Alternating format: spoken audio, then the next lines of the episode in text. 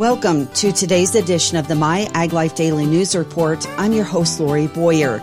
In addition to feature reports, I'll bring you a look at regional and national agricultural news. And the show starts right after this. We're waking up to a new dawn in agriculture. A better way, where farmers stop working the soil and start working with it. At Huma, our carbon rich, humate based products improve soil health and fertility, deliver nutrients more efficiently, and reduce crop input costs. Welcome to Humic Solutions with a human touch. Visit huma.us to learn more.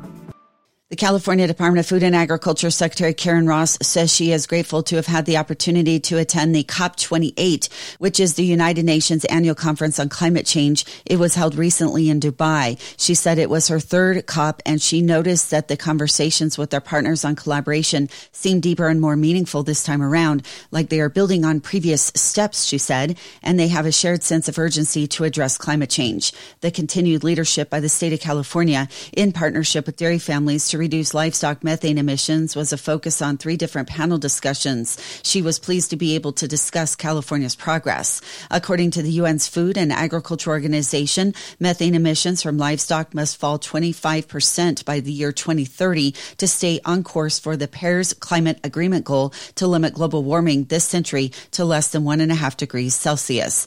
However, reducing livestock methane emissions is a challenge for some of the international partners, which is understandable when you consider how many millions of people are dependent upon livestock for their families' nutritional needs and livelihoods. Pasture based grazing and herdsmen in arid regions utilize land where poor soils do not support crop production. These nations feel that they are being asked to choose between food and security and their local economies or livestock methane reductions. The entire discussion underscores the critical need for investment to support farmers and ranchers in making transitions in their practices, she said. Another key topic in Dubai was the need for investment in healthy soils and an increase in the number of entities engaging in efforts to scale up soil health practices for climate mitigation, as well as long-term productivity, food security, and other co-benefits like biodiversity, water holding capacity, drought resiliency, and nutrient cycling. People are excited about the possibilities, she said. Another big topic for discussion was some promising, potentially low cost and easy to use tools for measuring and monitoring progress in healthy soils development. Ross said one key advancement in the ongoing international effort is the Agriculture Innovation Mission for Climate, which is a joint initiative by the United States and the United Arab Emirates seeking to address climate change and global hunger by uniting participants to significantly increase support for climate smart agriculture and food systems innovation. There is significant buy-in from other partners. Pledges of $17 billion are now at hand, following an additional $8 billion in commitments in Dubai, both from government and non-government parties. She says agriculture has been a building block for emerging economies and is vital for life. It's fundamental to attaining the UN Sustainable Development Goal 2, which is to end hunger, achieve food security, improve nutrition, and promote sustainable agriculture. But agriculture also helps to attain a number of other development goals, including ending poverty, ensuring healthy lives and well-being, ensuring sustainable water management, taking action to combat climate change, promoting sustainable land use, and the protection of biodiversity. Friends of the California State Fair have opened the online application for their annual scholarship program that awards more than $40,000 to California students pursuing post-secondary education. For the 2024 to 2025 academic year, Friends of the California State Fair will award $1,000 to $2,500 scholarships to graduating high school seniors and students pursuing undergraduate and graduate degrees in a variety of disciplines. Applicants may apply to one of 12 scholarship categories, including agriculture, art, business, teaching, winemaking, grape growing, and more. Applications are evaluated based on academics, community involvement, volunteerism, and a personal essay. Top winners in select categories may be invited to compete for the $5,000 Ironstone Concours Foundation and Friends of the California State Fair Scholarship, an award that recognizes one outstanding candidate. The 2024 to 2025 scholarship application deadline is March 8th. For more information about the program and to begin the application process, go to calexpostatefair.com. More than 50 people attended a public hearing recently in Clovis on the California Department of Pesticide Regulations proposed regulation to provide public access to pesticide information prior to applications. The California Cotton Ginners and Growers Association's president and CEO Roger A. Isom was in attendance and spoke in opposition to the proposed regulation. At the beginning of his comments, Isom stated that CDPR is doing a disservice to the people in attendance and to all the parties involved. CDPR must explain the lengthy and robust process that every single pesticide goes through to become registered. The restrictions on the labels come after years of testing and through reviews by scientists at CDPR and the Environmental Protection Agency. He does not believe CDPR would allow the use of any pesticide that would cause harm to any farm worker, resident, or innocent bystander. So he questioned why this regulation is needed if the necessary precautions to ensure a safe environment are already in place and asked that CDPR explain that that. Comments on the proposed regulation are being accepted until January 12th. The supply of cauliflower from California is fairly heavy at the moment and will continue to stay that way for the next few weeks. That is due to high yields, according to Scott Nizawa of Church Brothers Farms, noting the season did have a slower start. It was about one to two weeks behind due to cool temperatures down in the desert. He says they expect the season to end in mid-April. Right now, Church Brothers' crops are coming out of the Imperial Valley. Other growers are also producing in Santa Maria. As for pricing, compared to a few weeks ago, prices are higher. However, compared to a year ago with the lower supply, prices are lower. He said last year at this time, product was scarce among all commodities and prices were skyrocketing into the $50 range and higher.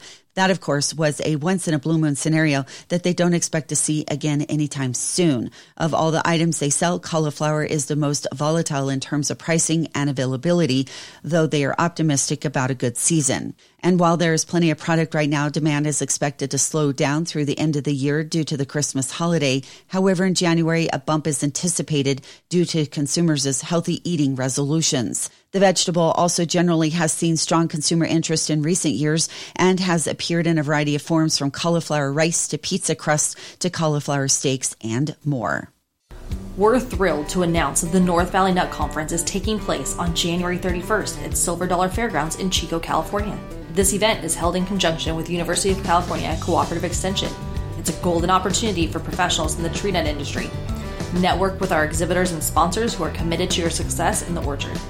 Earn valuable continuing education units and expand your knowledge on the latest industry trends. Listen to our expert speakers share valuable insights and practical advice, but attendance is filling up fast, so make sure you visit myaglife.com backslash events and register today. We hope to see you there. We know it's been tough managing inputs and resources lately. That's why we're inviting you to the Inputs Ag Summit on January 10th in Fresno, California. This event is a lifeline for specialty crop growers, PCAs, CCAs, and applicators alike. It's your opportunity to get help in today's challenging landscape.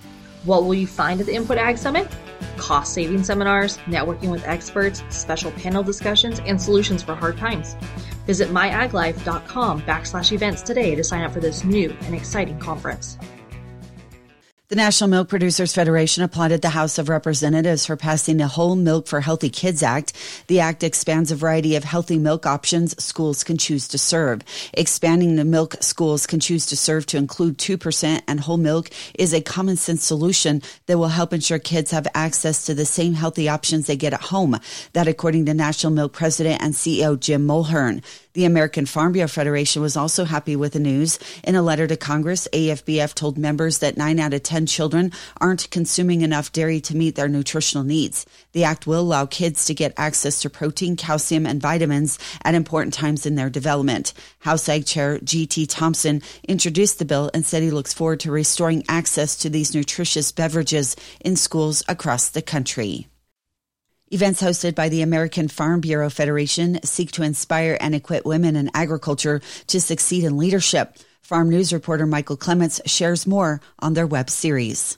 American Farm Bureau Federation's Ag Connect Her events spotlight prominent women across agriculture to inspire others to reach their potential and succeed in leadership. Margaret Gladden, a farmer from Indiana and a member of the AFBF Women's Leadership Committee, says the effort brings women together across the country. We try to do these four times, five times a year in bringing together powerful women that have worked themselves up into the business world and done wonderful, great, empowering things and they are just great leaders and can empower all women that we can be great leaders as women. AFBF held the most recent Ag Connect Her event last week. We had Beth Bechdol, the Deputy Director General at the Food and Agricultural Organization of the United Nations. And it was just amazing to hear her leadership journey and her words of encouragement for women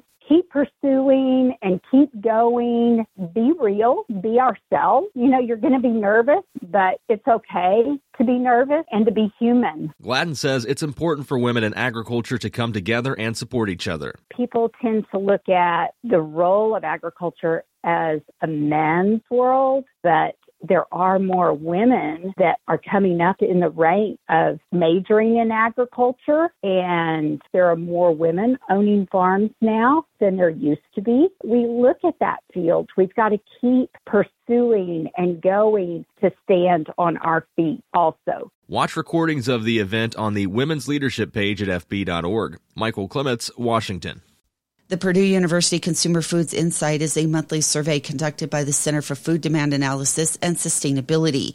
The information is used to track trends and changes in consumer food demand and food sustainability behaviors. The November survey dealt with several food safety topics. Among the many findings, most consumers associate best if used by and used by food date labels with food safety rather than food quality. The perceived risk of foodborne illnesses is higher in restaurants than in food prepared at home. Consumers are also more likely to believe raw meats pose a higher risk of containing foodborne bacteria than other food items. Risk adverse consumers ate more food cooked at home than risk loving consumers. Risk loving consumers reported eating unwashed produce, rare or undercooked meats, and raw dough or batter more frequently than risk adverse or risk neutral consumers. Food insecurity dropped slightly for the fifth straight month to 12.8%.